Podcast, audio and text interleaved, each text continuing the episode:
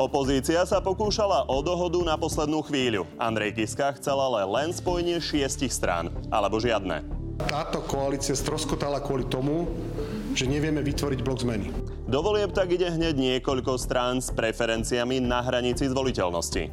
My nemáme najmenšie obavy, že v parlamente budeme. Nedohodli sa pritom ani Kotlebovci s Harabinovcami. Rokovania totiž skončili veľmi rýchlo. Bolo to dosť zvláštne, ja naozaj sa už nechcem na tom podielať. Ďakujem pekne za pozornosť, ja už musím ísť. No a náš dnešný prieskum ukáže, ako vidia Slováci vládnutie práve so stranami LSNS a vlast, pre ktorých voličov je koalícia s nimi nepriateľná a ktorí s ňou naopak problém nemajú.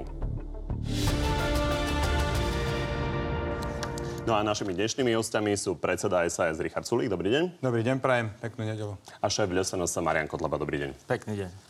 No a o tom, ktorý z dnešných hostí vás presvedčil, môžete už teraz hlasovať na našom Facebooku na telo a opäť tam píšte aj otázky na oboch hostí tie sa potom tie najlepšie opýtame. Poďme uh, na prvú tému, to sú tie koaličné rokovania, ktoré príliš nedopadli. K pánovi Kotlebovi a Harabinovi sa dostaneme o chvíľu, ale vy ste naozaj najaktuálnejšie rokovali. Dopadlo to tak, že ste sa nedohodli, ale myslím, že mnohí komentátori aj voliči to nie celkom pochopili tie argumenty. Poďme sa pozrieť na to, čo povedal o tom Andrej Kiska.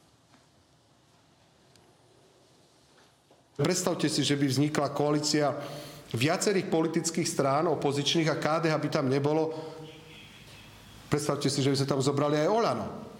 A nebolo by tam KDH, nestalo by sa presne to, že všetci tí voliči by hodili hlasy nám a KDH by sa nedostalo mimo parlament? Nebolo by toto tým najväčším ohrozením? Pán Sulik, takto to vidíte aj vy?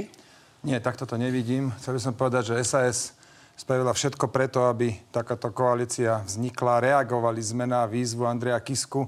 To bolo pred mesiacom v Liberálnom dome, kde, som, uh, kde sa mi podarilo dať dokopy všetkých lídrov demokratických opozičných strán. Tam Andrej Kiska vyzval na širokú koalíciu. My sme teda na to reagovali a potom si to nejak rozmyslel alebo hľadal stále nejaké dôvody, prečo to uh, nakoniec nešlo. Čiže bolo to neúprimné? To nechám na posúdenie voličov. Každopádne nesúhlasím s tým argumentom, že teda ak by bola 5 koalície, a tá teda bola v hre, tá, tá bola na stole, eh, a KDH by išlo samostatne, že práve to by mohlo KDH ohroziť. Oni si budú robiť zrejme svoju kampaň. Sú rovnako ohrození ako teraz, keď to celé stroskotalo. Ale mohli sme voličom vyslať teda silný signál, že sme naozaj pripravení odstaviť Roberta Fica a celú túto skorumpovanú vládu. Treba sa opýtať Andreja Kisku, prečo zmenil názor. Vy o tom viete podstatne viac ako pán Kotleba alebo ja, tak skúste vám povedať. No, prečo nakoniec zmenil názor, hovorím vám, najlepšie bude vedieť povedať on. Nevysvetlil vám to? Teda, ako partnerom? To vysvetlenie bolo slabé. Mali sme teda stretnutia, mali sme niekoľko stretnutí. Najprv teda, že áno, a, a potom nie. A, a s tými argumentami sme sa jednoducho ani ja, ani, ani ďalší kolegovia, Beblavy a, a Truban sme sa s tým jednoducho nestotožnili. Nevedeli sme sa stotožniť s tým, že KDH má vypadnúť, alebo že to nebude úplné, alebo neviem. Dokonca, dokonca v jednom rozhovore hovoril Andrej Kiska opak, že, že práve tam by išli potom hlásiť do KDH. Je to zamotané.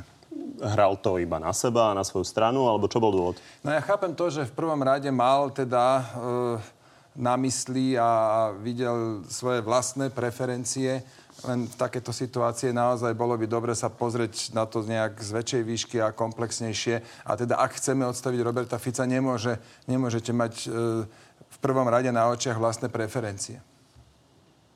Pán Kotleba, chcete to nejak komentovať, lebo to tak vyzeralo? Ja sa nemám prečo vyjadovať. Dobre, tak poďme na vás. Poďme sa pozrieť na to, ako reagoval Štefan Harabin na ten váš odchod z tlačovky.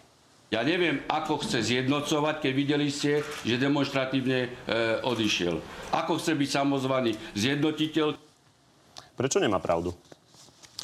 Videli ste sami, možno, že nie vy osobne, ale aj zástupcovia médií, ako tá tlačovka v skutočnosti prebiehala, že vlastne predtým, ako sme ukončili rokovania, predtým, ako bola začatá tlačová nejaká beseda pre novinárov ohľadom výsledku našich rokovaní, tak už z tábora alebo z týmu pána Harabína médiám odišla tlačová správa, ktorá hovorila o tom, že sme sa nedohodli a že sa vlastne o žiadnej spolupráci s nami ani nepočítalo. Večer následne v teatrojke, v televízii, v relácii to pán Harabín potvrdil, mal niekoľko scenárov, povedal asi, že 5 ani v jednom sa nerozprávalo o tom, že by nakoniec malo dojsť k spoločnej spolupráci. Takže... Teraz sa pozeráme na tie ilustračné zábery, to je tá tlačová správa, ktorá naozaj prišla predčasne. Uh, jedna vec je postoj Štefana Harabina, druhá vec je vla, vlastne váš postoj, lebo váš uh, pán exposlanec Mazurek písal o Štefanovi Harabinovi, že je zradca, čo hlasoval za Lisabonskú zmluvu, že pomohol k zničeniu národnej meny. To bolo minulý mesiac, tento mesiac ste sa s ním chceli spojiť. Takže to sa nejak zmenilo za ten mesiac? Pozrite sa, my sme povedali, že každý má nejakú minulosť, každý má nejaké veci, ktoré možno neboli úplne ideálne, ale že dnes sa naozaj chystáme do prelomových volieb, ktoré rozhodnú o tom, aké Slovensko budeme mať, či Slovensko normálne, slovenské, alebo Slovensko liberálne, fanatické. E, v tejto, v tejto snahe sme spravili všetko. Jednoducho išli sme aj za pánom Harabínom, akceptovali sme jeho podmienky, išli sme do sídla strany vlast, naozaj sme sa úprimne snažili vytvoriť silný blok národných a kresťanských strán, ale nakoniec ja musím povedať, že nám sa to čiastočne aj podarilo, pretože to naše memorandum o spoločnom postupe národných a kresťanských strán je nie nejakým slubom, ale to je reálnym výsledkom, keď si 5 strán, ktorým ide o vec, ktorým ide o Slovensko, o, minútku sa k tomu dostaneme, len dokončíme pána Harabina. Len, len tú myšlienku chcem dokončiť. Keď si týchto 5 strán sadne za rokovací stôl a hľadá, čo ich spája a niečo ich rozdieluje. Dokončíme pána Harabina, takže napriek tomu, že pán Mazurek píše, že je zradca pred mesiacom, a, tak je vám to naozaj blízka strana, s ktorou viete spolupracovať? Vedeli by sme si predstaviť, že by bol ako šiesta strana v našom memorande zapojení a možno aj nejakým iným mechanizmom, by sme spoločne v tej chvíli v tom, ako úprimne sme to my cítili a vnímali, že by sme naozaj spoločne spojili tie sily za ochranu Slovenska. Čiže Žiaľ, tie, tie tvrdé slova to je len také retorické cvičenie? Nie je to retorické cvičenie, veď hovorím, že my sa nemusíme navzájom milovať, nemusíme sa uh, nejako nekriticky obdivovať, ale uh, hovorím, že dnes je tu proste skutočne na výber, aké Slovensko po voľbách vo februári chceme mať. Uh, pán Kotleba, vy uh, sa snažíte zdôrazňovať uh, ten kresťanský nejaký pilier vo uh, vašej strane, stále nosíte aj uh, veľký kríž. Uh, aby ľudia ale pochopili vlastne, aký je ten váš vzťah ku katolíckej cirkvi. Vás niekoľkokrát bránil pán Kufa, farár Kufa, známy a populárny aj na sociálnych sieťach. A na druhej strane e, Konferencia biskupov Slovenska sa k tomu postavila tak, že sa jej to nepáči. Pozrime sa na to stanovisko. Tam sa okrem iného píše, že angažovanie sa politických e, stranách, hoci prostredníctvom druhý osob, nie je priberané kňažskému stavu. Čo hovoríte na toto? E, biskupovia sa mília v tomto? Ľudová strana Slovensko je postavená na troch princípoch. Národnom, kresťanskom a sociálnom. Všetky tri sú rovnocenné, všetky tri sú trojnožka nášho programu našej strany a majú absolútne rovnocenné postavenie v rámci našej strany. Čo sa týka uh, otca kniaza Mariana Kufu. On sa v našej strane nejakým spôsobom neangažuje. On pre nás žiadnu politickú aktivitu nevyvíja. Niekoľkokrát vás obraňoval. Obraňovať nás môže, samozrejme, ale, ale v akej veci? V takej veci, že sme ako prvá strana nabrali odvahu a v parlamente v tomto volebnom období sme podali zákon na obmedzenie potratov. Si myslím, že s tým každý jeden kňaz, nie len otec Kufa, ale každý jeden kňaz, kňaz s tým musí súhlasiť. A čo sa týka tej politickej, čo sa týka tej politickej nejakej aktivity, ešte raz, my máme memorandum o spoločnom postupe piatich strán. Ak pán Kufa za nejakú stranu loboval alebo pracoval, alebo ako, nazvite to ako chcete, tak určite to nebola naša strana. Pri našej strane, pri našej strane, strane ako katolícky kňaz úplne jasne povedal, že keď sme podali zákon, ktorý vychádza z kresťanského učenia, tak jednoducho ten zákon musí byť dobrý. Aby sme definitívne to pochopili, toto stanovisko chápete, že nie je namierené proti vám a vašim aktivitám. Presne tak. Pán Sulik, vy asi nie ste nadšení z takéhoto zasahovania cirkevných predstaviteľov do politiky. Čo na to hovoríte? No, myslím si, že pán, pán Kufa má teda ako veľmi, veľmi vyprofilovaný názor. Ja s jeho názorom nesúhlasím. Vo viacerých ohľadoch zachádza priďaleko. A áno, myslím si, bolo by lepšie, keby sa menej miešal do politiky Zároveň ale, ja som teda veľký zástanca e, slobody slova a myslím si, že toto je dôležité, že skrátka, kto má potrebu niečo verejne hovoriť, mali by sme mu to umožniť. No, a vy sa snažíte o známe tváre, či už nové alebo staronové. Jedna z takých, čo by vám mohla pomôcť, je Robert Mistrík, bývalý prezidentský kandidát. Bude na kandidátke? Nebude. Mali sme viacero rozhovorov Robert Mistrik sa rozhodol, e, že sa už nebude politicky angažovať nejak, aj s určitým sklamaním z toho, ako dopadla táto, e, tento pokus o tú štvor alebo 5 koalíciu. Nakoniec sa rozhodol, že vôbec sa nebude nikde politicky angažovať. Takto mi to aspoň povedal. Čo sa udialo? No tak udialo sa to, práve som je to, to váš povedal. zakladajúci skla... člen. Ja viem. Pýtam, pýtam sa na to, čo sa udialo v posledných dňoch. Je to váš zakladajúci člen, on sa naozaj aktivizoval, videli sme, že sa snažil nejakým spôsobom, aby vznikla tá koalícia. Čiže celé je to sklamanie z toho, že nevznikla a preto no, takto, počkajte, nebude kandidovať. Robert Mistrík, neviem ako to bolo v 2010, ale v 2012 a 2016 nekandidoval za SAS. Čiže my teraz sa netvárme, že to bolo pravidlo, že by kandidoval. A teraz bol ochotný sa vrátiť do politiky po tom, čo absolvoval prezidentskú kampaň a e, bola možnosť vzniku štvora alebo 5 koalície, ktorá teda e, vďaka Andrejovi Kiskovi nakoniec nevznikla. No a tu bol Robert Mistrik ochotný sa teda do tohto vložiť, viesť takúto koalíciu, napísal aj e, koaličným, teda tým, tým partnerom list, ale keďže to nenašlo e, odozvu a naopak Andrej Kiska teda e, odmietol ísť do takejto štvora alebo 5 koalície, tak aj Robert Mistrík si povedal, že sa nebude viac už politicky angažovať ani na kandidátke SAS, ani na iných kandidátkach. Ja vám teraz len sprostredkúvam, čo povedal on mne. Hej. Sklamaný? No, ja by som bol rád, keby bol na našej kandidátke, ale neviem ho donútiť. Definitívne budete jednotkou vy. No, áno. Nie je pravda, že ste mu ponúkli jednotku? Ja sa nebudem k interným veciam vyjadrovať, ani, ani v minulosti som to už nerobil. A, pán Kotleba, poďme na vás. Vy ste spomínali to e, memorandum o spolupráci národných a kresťanských politických strán. E, to ste naozaj podpísali napríklad aj so stranou, e, kde je brat Farára Kufu, pán Štefan Kufa, bývalý poslaneca Oľano. On ale pôvodne podpisoval ešte nedávno memorandum s Andrejom Dankom, takže ako sa vám podarilo ho presvedčiť, že má ísť s vami a nie s ním? My sme sa ich samozrejme na to pýtali a odpoveď, odpoveď strany KDŽP bola, že to nebolo politické memorandum. Tam jednoducho si len spravili akési, môžeme to nazvať memorandum o tom, že majú blízko k ochrane uh, nenarodeného života a k tým, k tým uh, kresťanským hodnotám, tradičným hodnotám, aj keď teda SNS to reálne, reálne nejakým spôsobom nepresadzuje.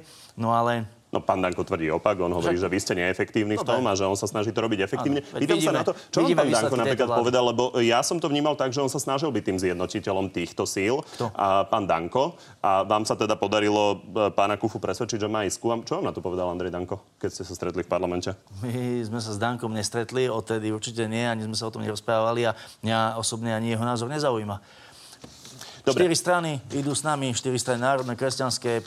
Podľa mňa obrovský výsledok, ktorý na národnej scéne politickej naozaj od 93. roku nemá obdobu. E, keď sme pri e, šéfovi SNS, tak on je autorom e, nových pravidel pre politické strany. Vy, ste ich kritizovali, pán Sulík, že sú prísne a nezmyselné, ale ja sa chcem pozrieť na jednu čiastkovú vec. Pokiaľ viem, tak sa nesprísňovalo nakladanie so štátnym príspevkom a vy, pán Kotleba, napríklad odmietate prezradiť, ako si z neho prilepšujete. Prečo? Ale veď my máme absolútne transparentné daňové priznania, máme v súlade so zákonom vypracovaný audit. To teraz trošku nechápem vašu otázku, lebo všetko, čo je, všetko, čo je o nás, potrebné, aby ľudia videli, všetko je zverejnené, absolútne transparentne. Dobre, uh, novinári z Aktualit sa konkrétne pýtali, ako si prilepšujete uh, z tohto štátneho príspevku. Takže nám povedzte, koľko mesačne uh, si odčerpávate z týchto peňazí. V rámci strany ekonomické otázky rieši ústredný tajomník strany Rastislav Šlosár. Na Martina Beluského, vtedy teda ešte stále podpredsedu strany, alebo na novo podpredsedu strany, ale vtedy ešte hovorcu, táto otázka išla. Pokiaľ viem, oni absolútne otvorene zodpovedali a dnes tu je aj hovorca strany a je vám k dispozícii. Pán Kotlebo, ja sa nepýtam na kompletné financovanie strany, ja sa pýtam na to, čo dostávate, čo dostávate vy na účet. Na účet mi zo strany chodí, poviem to na rovinu, asi 1200 eur, 1300. 1200 eur mesačne? Áno. Navyše? Áno. Vy si pamätáte, po, poďme, aby ľudia pochopili, že o čom sa vlastne bavíme, poďme sa pozrieť na aktuálny plat uh, poslanca Národnej rady. Uh, tu vidíme, že ten základný plat hrubom je zhruba 3000, paušálne náhrady pre mimo bratislavských, to sa týka vás, uh, sú zhruba 2000, čiže okolo uh, 5000 hrubom, s tým, že paušálne náhrady, aby naozaj diváci pochopili, dostávate bez ohľadu na to, aké máte výdavky, tie si môžete ešte prípadne vykazovať. Čiže aby sme tomu rozumeli, na čo potrebujete tých ďalších 1200 eur, keď hovoríte, keď máte takýto plat? Výborná otázka. Ja som rád, že je tu priestor na to. Všetci naši poslanci, alebo takmer všetci naši poslanci, vrátane mňa, sa skladáme na občianske združenie Naše Slovensko pomáha, kde dávame naozaj relatívne veľké peniaze, prostredníctvom ktorého pomáhame sociálne ťažko skúšaným rodinám, pomáhame mnohodetným slovenským rodinám, pomáhame rodinám, o ktoré by mal mať záujem štát, ale nemá. V rámci týchto peňazí, nemusím sa tu chváliť, ani to nechcem hovoriť, ale pýtate sa, tak to musím povedať. Sme rozdali už viac ako 120 tisíc eur a tieto peniaze sú poskladané z našich platov. Tieto peniaze nie sú zo štátneho príspevku, lebo zo štátneho príspevku by sme nemohli týmto rodinám darovať peniaze. Takže napríklad na toto. Dobre, čiže koľko takýchto peňazí uh, si dávate, aby ste potom mohli robiť charitu? Ako myslíte? Uh, lebo aj pán, pán Šlosár si to vy, vypláca, ak sa nemýlim? Áno. Uh-huh. Ko- koľko takto peňazí si dokopy, prerozdelíte, aby ste potom teda mohli robiť charitu? Dokopy, dokopy je to mesačne asi 3,5 tisíc eur. Dokopy na celú stranu 3,5 tisíc eur. Pán Sulik, čo hovoríte na takýto mechanizmus? Pokiaľ viem, tak e, pán Kotlebo je jediný, ktorý sa t- týmto spôsobom e, platí. Vy si platíte niečo osobne Nie. z toho príspevku? Nie, za vyše 10 rokov, čo vediem stranu SAS, som nikdy nemal plát ani odmenu zo strany. Ak tak som bol platený ako poslanec, momentálne nie som ani už nie som poslanec Európskeho parlamentu a takisto nie som poslancom Národnej rady, čiže ja som prakticky momentálne bez príjmov. Žijem z mojich minulých zárobkov, ale teda ešte raz SAS mňa nikdy neplatila ako predsedu strany, ani podpredsedu strany sme neplatili. Pán e, Kotleba, aby ste ma pochopili, e, naozaj ja, páči, ja sa na to páči. pýtam kvôli tomu, že e, novinárom neboli ochotní vaši kolegovia odpovedať, koľko peňazí si reálne vyplácate a my sa môžeme pozrieť na vaše majetkové priznania, ale z tých sa to nedá presne vyčítať. Takže aby to bolo korektné, aby ľudia vedeli, koľko odovzdávate. Ak môžem, my nemáme čo tajiť. My na rozdiel od predstaviteľov... Len tajili ste pred mesiacom. My, ale pýtate sa ma, som odpovedal, pýtali sa kolegov, odpovedali, majetkové priznania proste sedia. Je tam zverejne naozaj všetko, ale aby som vám povedal, my na rozdiel od iných politických strán neprepierame štátne príspevky cez firmy, cez vytvorené agentúry. A viete veľmi dobre, že to tak je. Cez ktoré si dávajú oni nielenže odmeny, nakupujú si sídla v Chorvátsku, e, kade tade po svete Pýtajte sa na toto. Pýtajte sa na strany, ktoré proste rozkrádli Slovenskú Pán republiku. Kto si kúpil uh, sídlo v Chorvátsku za no, peniaze zo strany? To je úloha vás novinárov. No, nie, vy ste to povedali, tak musíte povedať, že kto a potom sa môžeme pozrieť na to, či to tak je. No tak vám dáme také informácie. No však dajte. Dobre, dáme a môžete to riešiť. No, hovoríte, že chcete byť otvorení, tak počúvam. No však vám dám konkrétne, aby ste nepovedali, že mi nesedia niektoré dáta. Dostanete do z informácií. Nie, ale kto si to kúpil? Predstavitelia politických strán, ktoré boli od 93. roku uh-huh. pri moci v tomto štáte a tento štát tak aj dopadol. Kto, pán Kotleba? Plus 7 dní, čo sú teda noviny, ktoré naozaj nám nefandia, sú o tom články každý jeden mesiac, takže ľudia si môžu prečítať, môžete si, pán Kovačič, aj vy prečítať a môžete, môžete sa o to zaujímať. Pán Sulik, e, chcete reagovať? Ja by som chcel len teda povedať, že SAS nikdy nepoužila štátny príspevok na niečo iné ako na politickú činnosť, to znamená či už prevádzka, e, naša bežná, bežnej politickej práce, alebo teda kampane, hej, aby teda bolo toto jasné. My máme aj 9 alebo už 10 auditov bez výhrad, to tiež nie je maličkosť. No, poďme sa ešte pozrieť, uh, lebo jedna vec je váš pohľad, druhá vec je pohľad vášho veľmi blízkeho partnera, uh, pána Matoviča, ktorý napríklad uh, tiež má otázky okolo nakladania s týmito finančnými prostriedkami. On napríklad minul 50 tisíc eur na billboardy na referendum, ktoré vôbec nezorganizoval a poďme sa pozrieť na jeho reakciu. Máme vyše 3 milióny eur na účte a nemáme ich ako v súlade so zákonom minúť. Čo si o tom myslíte? No, ešte raz vám môžem povedať za SAS, my, my teda tiež sme dostali štátny príspevok, používame ho na politickú činnosť, my prevádzkujeme kancelárie v každom krajskom meste, máme, máme okresných predsedov, robíme množstvo regionálnych akcií, akcií po celom Slovensku, to stojí peniaze. My teda nemáme tento problém, e, ktorý má Igor Matovič, že nevie, ako minúť peniaze. Na druhej strane hospodárime zodpovedne, strana SAS je bez dlhov, a na záver by som sa povedal, ak by som ja išiel do referenda a už dal na to aj billboardy, tak by som to aj dotiahol do konca. Bolo by dobre urobiť väčší poriadok s, s týmito financiami? Nie, ja si myslím, to je, je to celkom dobre nastavené a ako ten, ten štátny príspevok je štedrý. Treba to na rovinu povedať, ale je to výborné na to, aby sme nemuseli aby sme neboli odkázaní na, na nejaké pochybné sponzorské dary. My preto máme aj eh, v strane pravidlo, že každý dar nad tisíc eur musí schváliť Republiková rada. Čiže aby sme neboli na nejakých oligarchov, nejakých pokutných sponzorov odkázaní, čo sme nikdy neboli. Veľmi dobre vieme, ako funguje smer. Tam sú, tam sú tzv. akcionári, sponzory, ktorí potom následne tunelujú cez túto stranu štátny rozpočet. Toto SAS nikdy nerobila aj vďaka štátnemu príspevku si my môžeme dovoliť fungovať naozaj čestne. Treba povedať, že Smer stále hovorí, že jeho financovanie je transparentné a že prešlo rovnakými auditmi Treba ako tými povedať, vašimi. Že, treba povedať, že SAS nemalo nikdy žiadnu korupčnú kauzu, ani v čase, keď sme boli vo vláde. A, páni, a poďme sa a, pozrieť teda ešte na ten program. A, Pán Koleb, aby sme si definitívne toto vyjasnili, vy ste mali v pôvodnom ko- e, programe, ktorý vám vysí stále na stránke, napísané, že chcete zrušiť ten štátny príspevok, z ktorého si dnes tie peniaze vyplácate a že chcete dokonca, keď sa na to bližšie pozrieme, e, naviazať e, platy poslancov na, e, respektíve politikov na minimálnu mzdu, čiže výrazne nižšie by boli. Ja keď sa pozriem na to memorandum, v ktorom máte tých 15 bodov, to je jediné, čo som našiel aktuálne, tak tam to už nie je. Čiže už ste si to rozmysleli, myslíte si, že tie peniaze potrebujete? Uh, Pozor, memorandum to nie je program našej politickej strany. Memorandum tých 15 bodov, ktoré obsahuje, to bolo 15 bodov, na ktorých sme sa zhodli so všetkými tými uh, ďalšími štyrmi politickými stranami a ktoré mali byť iba akými si prienikovými, prienikovými bodmi v tých hodnotách. Uh, To memorandum nehovorí o konkrétnych programových V bodoch. poriadku. Vo vašom programe to bude, lebo ten zatiaľ nie je to známy. bude a pán Kovačič, keby ste sledovali našu prácu, tak viete, že sme opakovane aj v tomto volebnom období podávali návrh zákona na to, aby sa platy všetkých politikov a ústavných činiteľov a sudcov, jednoducho všetkých, ktorí závisia od, od uh, verejných zdrojov, aby sa počítali naozaj od minimálnej mzdy. Pán Pretože... Kotleba, ja som strávil dve hodiny na vašej stránke a nepodarilo sa mi to tam nájsť aktuálne, takže preto Ale sa vás hovorím- na to pýtam. Bude to tam, poďme Áno, ďalej. Bude to tam, ale ja hovorím o našich návrhoch reálnych v parlamente. My sme reálne dali návrhy v parlamente, ktoré mali hovoriť o tom, alebo ktoré hovorili o tom, aby sa platy politikov, ale aj všetkých tých ostatných verejných činiteľov počítali nie od priemernej mzdy, ktorá je fiktívna, lebo dnes naozaj 1030 eur nezarába na Slovensku hoci kto. Dobre, budete sa snažiť to zrušiť, Otázku doplňujúce, pán Kotleba. Naviazať znamená, že jednak jedné, alebo násobok minimálnej mzdy? Koeficienty, ktoré sú, poznáme, ako sa počítajú platy koeficientami. Koeficientami, koeficienty nech ostanú, ale nech sa to poč- nepočíta z priemernej, ale minimálnej mzdy. To som znamená zhruba na polovicu. No len takto, pán Kotleba. Priemerná mzda je, si, no. je výsledok hospodárstva. To, ako ide ekonomika, tak aj rastie priemerná mzda.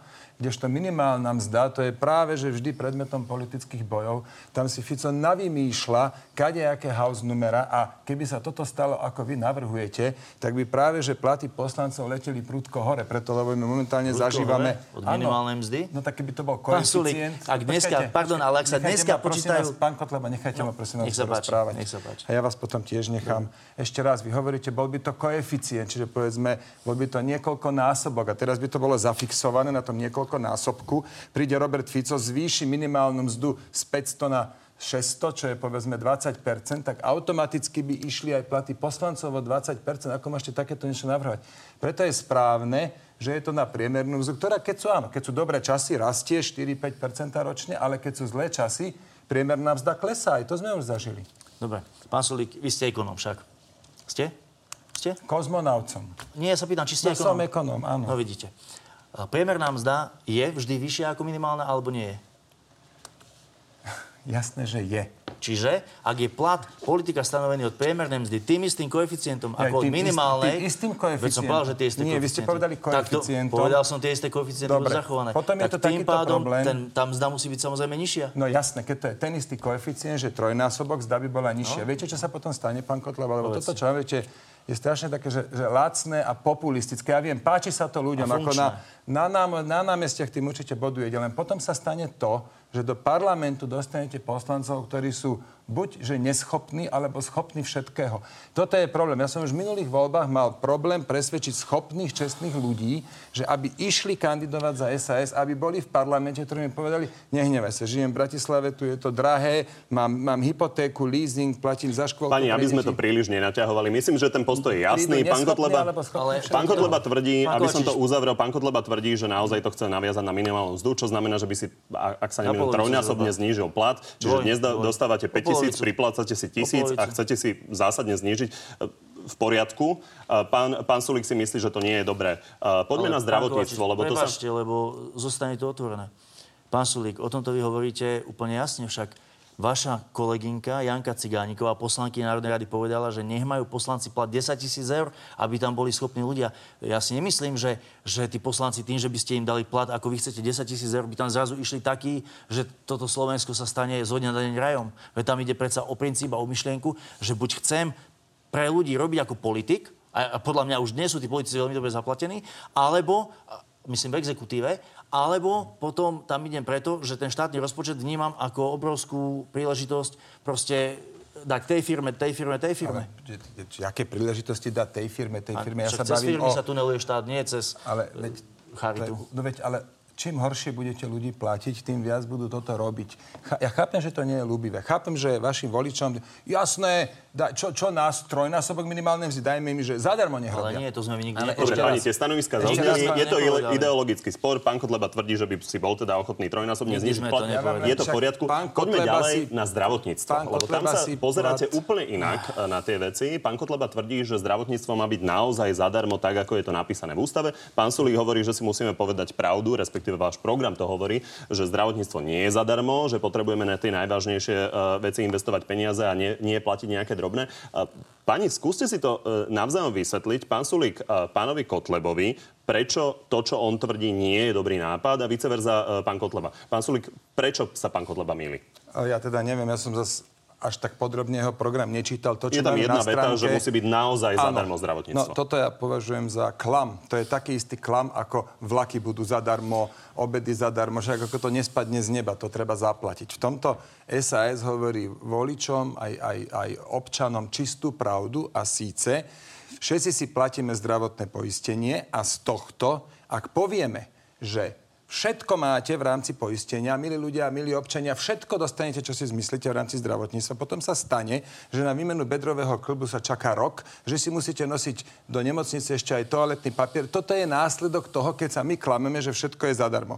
Preto my hovoríme, čo je, čo je o mnoho korektnejšie, že my povieme, takéto sú odvody a tomu zodpoveda takýto tzv. nárok. To znamená, povieme, čo všetko má obsahovať základná zdravotná starostlivosť. Tá má byť za tie odvody, čiže za tu už ľudia platiť nemajú. A kto chce navyše, no tak ten si priplatí. Napríklad zlomíte si ruku, sádra, normálnu sádru dostanete, ale keď chcete špeciálnu v hliníkovej dýhe a neviem akú, no tak tu si priplatíte. Pán Kotleba kýve hlavou. No lebo to sa nedá počúvať, o, nič zlom, ale pán Sulík, vaša strana programovo z ľudí robí iba čísla. Vy robíte z nich čísla, ktoré sú plusy alebo minusy štátneho rozpočtu. My vnímame zdravotníctvo ako službu štátu. Ako službu štátu všetkým svojim obyvateľom, lebo štát, vláda je tá, kto sa musí o zdravie ľudí postarať. A jednoducho zdravotné odvody, ktoré si všetci platia, tak v zmysle ústavy musia stačiť na to, aby dostali akúkoľvek adekvátnu zdravotnú starostlivosť. A nemôžu, a to, čo vy hovoríte, že kvôli tomu sa čaká, a kvôli tomu nie je toaletný papier, a zubná pasta, a neviem, čo to nie je pravda. Viete, kvôli čomu to je? Kvôli limitom zdravotných poisťovní, kvôli tomu, že dnes máme tu súkromné zdravotné poisťovne, ktoré v prvom rade na človeka hľadia ako na projekt biznisu alebo predmet biznisu, aby sa na tom zarobilo. Veď no. nepovedzte mi, že cieľom každej jednej súkromnej firmy nie je zarobiť. Je. Na prvom mieste zisk, zarobiť každej a potom sa firmy, starať. Cieľom, podstatou každej súkromnej firmy je, Je zarobiť. zisk. Výborne, na tom sa zhodujeme. Viete, na tom nie je nič nekorektné povedať, milí občania, platíte si 4 plus 10% zdravotné odvody a za to máte základnú alebo takúto zdravotnú starostlivosť. Mimochodom, my sa bavíme asi o, o 10 tisíc diagnózach a e, my hovoríme, že približne 6 až 7 tisíc má byť v tom základnom balíku, čiže občan už nemá doplácať nič. Ale keď povieme, ako hovorí pán Kotleba, akože teda ľúbivo, extrémne populisticky, že je v tom všetko, tak potom nastáva bezbrehe čerpanie a výsledok je, že nakoniec nemá nikto nič poriadne. To, toto nie je dobrý, sa, ale dobrý prístup. ako keby ľudia za to, že by im štát naozaj dal tú zdravotnú starostlivosť za tie odvody, tak ako má byť v ústave, ako je podľa ústavy, aj by to malo byť. Tak ako keby tí ľudia chceli byť viacej chorí, chceli byť viacej zranení, veď nikto nechce byť chorý, každý chce byť zdravý, ale už keď je chorý a keď je nevládny, tak potrebuje, aby ten štát mu pomohol No, a ja sa som- postaral. A nie, že sa bude na urgente od neho pýtať 10 eur a bude sa pýtať za zuby a za obez, veď vy nemôžete, naozaj nemôžete zo zdravia ľudí odkázaných, chorých a slabých robiť proste biznis. Áno. S tým nikdy nemôžem s vami Ja, súhlasiť. ja, ako keby som Fica počul. Môžete Len počuť, Fico koho vládne, chcete. Fico tu vládne 12 rokov a vidíme v akom... Inak, takto, pán Kotleba, veď toto, čo hovoríte, vy hovorí presne to isté Robert Fico. Nemôžete robiť biznis, zdravotníctvo musí byť pre všetkých v plnom rozsahu a pozrime si po 12 rokoch Fica, v akom stave zdravotníctvo sa No, nachádza. ale mal odvahu, by mal bolo- odvahu spraviť jednu silnú štátnu zdravotnú poisťovňu. Nemal Robert odvahu. Fico mal hlavne odvahu klamať ľudí. Ale prosím vás, nechajte ma, dokončiť, nechajte ma dokončiť myšlienku. E, Tých 10 eur na urgente, ja to považujem za chybu, nemalo to byť, bolo to zavedené. Mimochodom, bolo to zavedené za sociálnej vlády, ale napríklad, dohodnúť si presný termín u lekára, aby ste nemuseli čakať, to nemusí byť v tom základnom balíku. Tak za to, za to napríklad si myslím, môže sa priplatiť. Čiže ten, kto priplatiť nechce, príde lekárovi a čaká, kým bude na rade. Ten, kto si priplatiť chce, tak si môže dohodnúť presný termín. Ten, kto chce samostatnú izbu, tak si tiež môže trochu priplatiť. Ten, kto si nepriplatí, bude rovnako liečený, ale povedzme bude na izbe s ďalšími tromi pacientami. O tom to hovoríme my. Že keď my povieme, že všetci majú všetko, tak výsledok si môžeme dnes pozrieť. Nemá nakoniec nikto nič. Ale vy tu teraz splietate primárnu zdravotnú starostlivosť so službami na štandardu. Výborne. Primárna zdravotná starostlivosť. To je ono, pán Kotleba, a tu treba ako prvé definovať.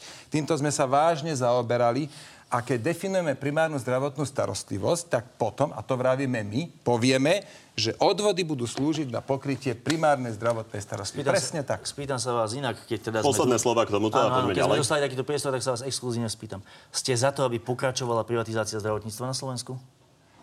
To treba rozlíšiť. Som za to, aby nemocnice, ktoré sú dlhodobo v strate, boli odštátnené. To znamená, napríklad, môže nejakú bežnú nemocnicu vlastniť Vúcka, VUC dnes vlastnia mnoho nemocníc, môže kľudne vlastniť aj tie. Všetky sú. Môže to, byť, môže to byť aj nezisková organizácia a tak ďalej. Ale hlavne som proti tomu, aby tie nemocnice rok čo rok vyrábali dlhy, však nezatvárajte pred tým oči. Ne- Zdravotníci nemocnice vyrábajú rok čo rok dlhy a treba ich rok čo rok oddlžovať. A tu som za to, aby sme sa pozreli pravde z očí v oči a stanovili tvrdé rozpočtové pravidlá. Povedali si, že keď to vie VUC lepšie spravovať, tak nech to lepšie VUC spravuje. Dobre. Mimochodom, za Čiže smeru bolo je 12 jasné, je jasné, že pán Kotleba je za to, aby sa posilnila úloha štátu. Pán, pán Sulik chce viac uh, súkromného uh, v tom priestore. Poďme sa pozrieť na exkluzívny prieskum, ktorý sme si dali urobiť. Tento raz sme sa opýtali ľudí, aký by mali uh, pohľad na vznik vládnej koalície, ktorá by sa opierala o hlasy vašej strany. Uh, Pán Kotleba, váš typ, čo myslíte, ako to dopadlo? 6% ľudí uh, nevie na toto názor. Aký bude ten pomer tých ostatných? Nechá na ľudí. Pán Sulik, čo myslíte? Nie, ja sa zase nechám prekvapiť. Dobre, tak sa poďme na to pozrieť. Uh, ten pomer je v celej populácii 27% to považuje za priateľné, 67% za nepriateľné. Poďme sa pozrieť na ďalšie strany. Vidíme tu Smer, tam je to tretina, 61% nepriateľné. Čo SAS? Tam je to 19 versus 78. Najkonzervatívnejšie v tomto smere je KDH. To má 16 versus 82%. Pán Kodlava, čo hovoríte na tie výsledky? Čakali ste horšie? Nečakal som nič, viete, my dlhodobo prieskumy absolútne neriešime, lebo vieme, ako to s tým prieskumami bolo aj pred voľbami 2016, že nám dávali 2,1, 2,2%, nakoniec sme mali 8,04, dávali, ja neviem, 10% KDH, nakoniec malo 4,9, dávali 15% Treba sieti. povedať, že bolo 14-dňové moratórium a naozaj počas tých 14 dní sa toho môže veľa udeť. Pán Sulik, vy to ako vidíte, tieto výsledky? Čakali ste viac alebo menej? Približne takéto niečo. My sme z povolebnej pol- spolupráce vylúčili stranu pána Kotlebu a máme na to úplne jasné, konkrétne dôvody. Pán Kotleba chce vystúpiť z EÚ a z NATO. E, Pán Kotleba má tam v strane, ako myslím si, že, že fašistických poslancov, ktorí hovoria, že 6 miliónov mŕtvych židov bola rozprávka. No a do tretice sú to práve tie ekonomické riešenia pána Kotlebu, ktoré by našu krajinu zrujnovali. A, a preto sme si povedali, že teda nebudeme s touto stranou po voľbách v koalícii. Pán Kotleba, môžete hneď reagovať. Poďme ale ešte doplniť otázku. Poďme sa pozrieť, čo povedal Peter Pellegrini o spolupráci s vami. ak by bol pad a naozaj by sme mali vysieť na trenírkach od Kotlebových gatí, tak radšej majme nové voľby, nech vodiči na novo rozdajú karty, ako by sme sa s ním mali spájať. To by bol to bola facka do očí všetkým tých ľudí, ktorí ešte žijú a prežili útrapy, alebo tým rodinám, ktoré prišli v druhej svetovej vojne, alebo počas Slovenského národného povstania o svojich príbuzných. Čo na to hovoríte? A tak na pána Pellegriniho iba jedna veta. On je typický a známy svojimi silnými vyhláseniami. Ale k pánovi Sulíkovi a s tým, že oni nás vylúčili Prepačte, pán. Pellegrini je predstaviteľ najsilnejšej vládnej strany a je dosť možné, že tá strana vyhrá voľby, možno bude druhá. A, takže a, vy máte iné signály zo Smeru? Je toto ojedinelý um, názor v Smere, alebo ako to vidíte? Moje presvedčenie je v týchto otázkach úplne jasné. Počkajme na výsledky volieb, počkajme na to, ako ľudia rozdajú mandáty jednotlivým politickým stranám a potom sa môžeme rozprávať, kto s kým, ako a z akých podmienok. Ale chcel by som na pána Sulíka zareagovať teda na to, že povedal, že oni nás jednoznačne vylúčili aj teda kvôli tým ekonomickým riešeniam. No samozrejme, pán Sulík, lebo ja si to neviem predstaviť. Veď vy sa netajíte tým, že vy chcete, aby ľudia makali bez nároku na dôchodok až do čistej smrti, že aby tí dôchodcovia boli vyžmýkaní ako vechte a aby stále platili, platili, robili a keď majú mať nárok na dôchodok, tak proste s tým nesúhlasíte. Čiže v tomto sa ja s vami naozaj nemôžem stotožniť, lebo pre nás ľudia nie sú iba čiarky. My chceme, aby ľudia v 60 išli do dôchodku a venovali sa rodine a vnúčatám, aby nemuseli do posledného dňa zgýňať bojovať s hypotékou v zahraničnej banke, alebo či môžu ísť k zubárovi. Pán Sulik, určite môžete reagovať, ale naozaj veľmi krátko, lebo ekonomické otázky sme riešili už 15 minút, aby sme sa dostali k tým ďalším. lebo to je to isté, čo zdravotníctvo. Slúbime všetkým všetkom. Ale všetkým neslúbujeme. Počkajte, prosím, slúbime všetkým všetko. Tu ste dokonca zahlasovali. No však áno, Ja som si pripravil takýto uh, graf, pán Kotleba, k tej vašej výbornej veci. Dnes v roku 2019 máme Máme 90 tisíc ľudí, ktorí sú tí 40 roční, ktorí teda pracujú a platia... Počkajte, prosím, Pán Sulik, platia odvody. nebudeme ale riešiť celú Zastavte, demografiu Slovenska, pekne. lebo to je na Nie, 25 dajte minút. Mi, nie, to na dve minúty. De, a je to mimoriadne dôležité. Dnes máme 90 tisíc ľudí, ktorí pracujú a živia približne 62 tisíc dôchodcov. To je dnes. A zároveň máme 52 tisíc detí. Teraz sa posunieme o 25 rokov do budúcna, do tej doby, kedy začne platiť zákon, za ktorý hlasoval aj pán Kotleba. Z tých 90 tisíc pracujúcich máte 90 tisíc dôchodcov a z tých dnešných 50 tisíc detí máte 50 tisíc pracujúcich. Dobre, tie stanoviská sú Posledná jasné. veta. Počkajte, ja- toto je fakt dôležité, pán Kovačič. Posledná veta. Toto, keď tí ľudia pôjdu ešte skôr do dôchodku, spraví také dlhy, že pán Kotleba tým hlasovaním ukradol našim deťom a ich deťom budúcnosť. Budú zadlžení až po uši, lebo tie čísla nepustia. Dva a dva jednoducho Dobre. vždy musí Pán Kotleba je presvedčený na, o tom, že tie peniaze sa na to nájdú. Vy ste presvedčení o tom, že máme veľký problém s demografiou. E, Ak chcete, môžeme nahrať k tomuto ešte zvlášť debatu na Facebook. Potrebujeme sa dostať e, k Jednu vetu. ďalším... Jednu vetu. Jednu. Pán Sulík, tu nie je riešenie ľuďom brať právo na dôchodok. Tu je riešenie zmeniť sociálnu politiku štátu tak, aby sa rodilo viac detí a nielen v cigánskych osadách. Dobre, pani. Nahráme to ešte na Facebook. žiadne dôchodky Zjavne, zjavne je to pre vás brať. zaujímavá téma. Poďme sa ale pozrieť na to, čo hovoril pán Pellegrini. A, napríklad aj pán Harabín zdôrazňoval, že má problém s tým, že odmietate Slovenské národné povstanie uznať ako e, výraznú e, udalosť e, slovenskej histórie. A vy sa teraz tvárite, že to tak nebolo. Takže ako to je? My sme vždy rešpektovali históriu, veď predsa iba blázon bude meniť históriu. To akože neviem, kde toto vzniklo, že my nerešpektujeme Viete čo, historické poďme sa pozrieť, kde toto počkajte, vzniklo. počkajte, počkajte. Nehovoríme, že so všetkým súhlasíme, ale že sú historické udalosti jednoducho veľké a významné, tak to je... Pán Kotleba, e, lebo vy Pustite, hovoríte, že vám, chcete. že vám to robia uh, médiá, na druhej strane poďme sa pozrieť na fotografiu, na Pustite, ktorej čo ste vy. A vidíme tu uh, námestie SMP v Banskej Bystrici, tu rečníte v uniformách, ktoré nápadne podobajú sa na gardistické. SMP je bolševický puč proti slovenskej samostatnosti. Takže toto ste zmenili na to názor, už ste si to doštudovali a vidíte to inak. Ale že bol boj o slovenskú štátnosť je jedna vec. Druhá vec, že bola druhá svetová vojna, ktorá nikomu nepriniesla nič Kotleba, bol to pozitívne. a trpeli ľudia. Prišli sme o štátnosť, prišli sme o štátnosť, ale SMP bola významná udalosť, ale bola Pán významná... Kotleba, bol to Viete, bolševický puč, bola ako sa píše na tomto transparente uh, Slovenskej pospolitosti, ktoré ste šéfovali? Pán redaktor, môžem vám povedať, v čom bola významná udalosť?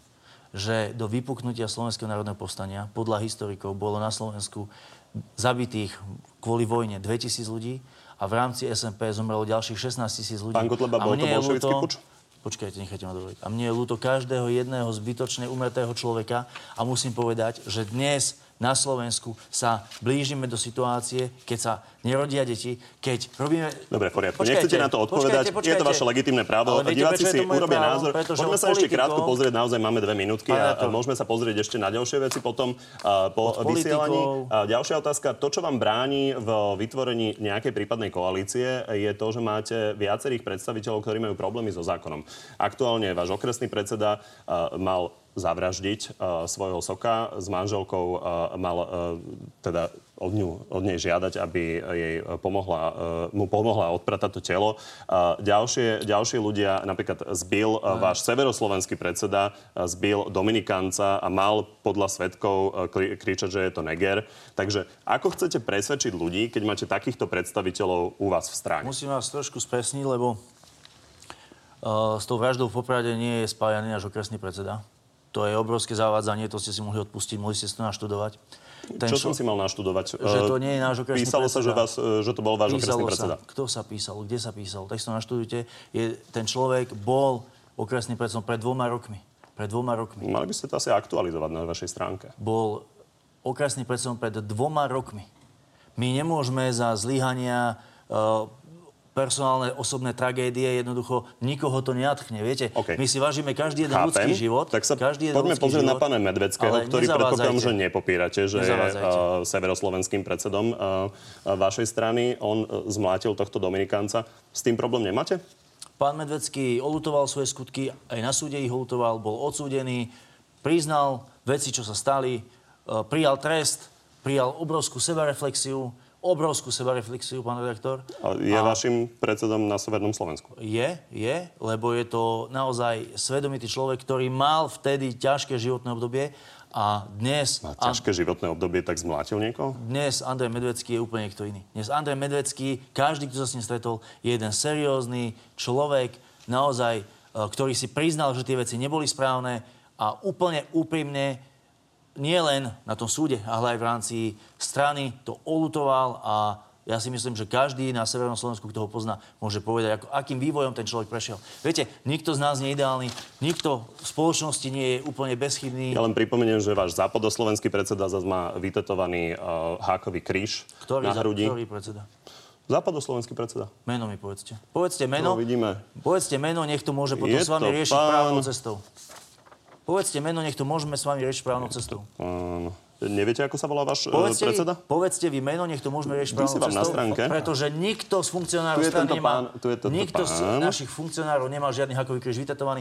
Povedzte meno, Už si ho dal dole? povedzte meno, nech to môžeme s, vaš, s vami alebo s vašou televíziou potom riešiť právnou stránkou. Pán Nech sa páči. vy poznáte toho pána, čo tam Počkajte, nech pán eh, redaktor povie poznáte meno. ho, či nepoznáte? Povedzte meno. Počkajte. Čakáme. Musím si to tu nájsť. Poznáte ho?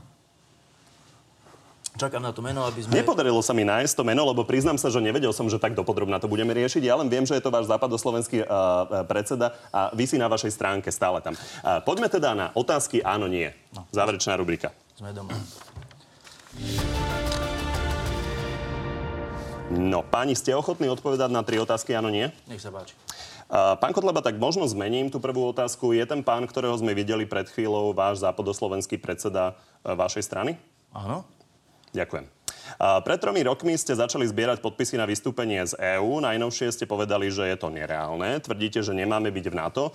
Ak by ste mali ísť do vlády, bude odchod z neho vaša podmienka? Vystúpenie zo zločineckej organizácie NATO je veľmi dôležitou súčasťou programu našej strany, pretože dnes, a to musíme nie? aj tu povedať, dnes vidíme, že NATO chce vojnu s Ruskou federáciou. Dobre, nedozvedeli sme sa, Áno, či... určite budeme žiadať vystúpenie Ďakujem. NATO. A viackrát sa riešilo, že ste zahlasovali v dôležitých chvíľach so Smerom. T- Ten sa často tvári, že je to náhoda alebo zhoda názorov. Chodievajú si predstavitelia Smeru od vás pýtať podporu? My hlasujeme v parlamente vždy podľa toho, či zákon je, alebo počkajte, či je, alebo nie je dobrý pre Slovensko. A je nám úplne jedno, kto ho predkladá, či ho predkladá Smer, SAS, hoci kto. Keď je dobrá vec, hlasujeme za, keď nie je dobrá vec, hlasujeme proti. Nikto si od nás podporu chodí pýtať Teraz som si spomenul Rastislav Jakubík sa volá ten, ten západoslovenský predseda. Pán Sulik, a, mal s Marianom Kočnerom kontakt niekto iný z vašej kandidátky okrem vás? Neviem o tom. Pred poslednými voľbami ste hovorili, že chcete byť ministrom financií. Ak by vám to výsledky umožnili, chcete to dodnes? Žiadne podmienky si nekladiem a uvidíme, čo prinesú prípadné koaličné rokovania. Ja v tomto našim voličom verím. Igor Matovič eh, rokoval s vašimi odidencami okolo Lubomíra Galka, ak by ich náhodou zobral na kandidátku a dostali sa. eh, Viete s nimi spolupracovať? S Igorom Matovičom určite spolupracovať viem a pokiaľ viem, e, k takej dohode nedošlo. Páni, ďakujem vám obom, eh, že ste tu dnes boli. Ďakujem aj vám, že ste boli s nami a uh, uvidíme sa uh, opäť uh, o týždeň a o dva týždne, keďže veľa uh, divákov sa pýta, kedy konečne príde uh, diskutovať Andrej Kiska, tak o dva týždne príde diskutovať Andrej Kiska s Petrom Pelegrínim. Príjemný zvyšok nedele.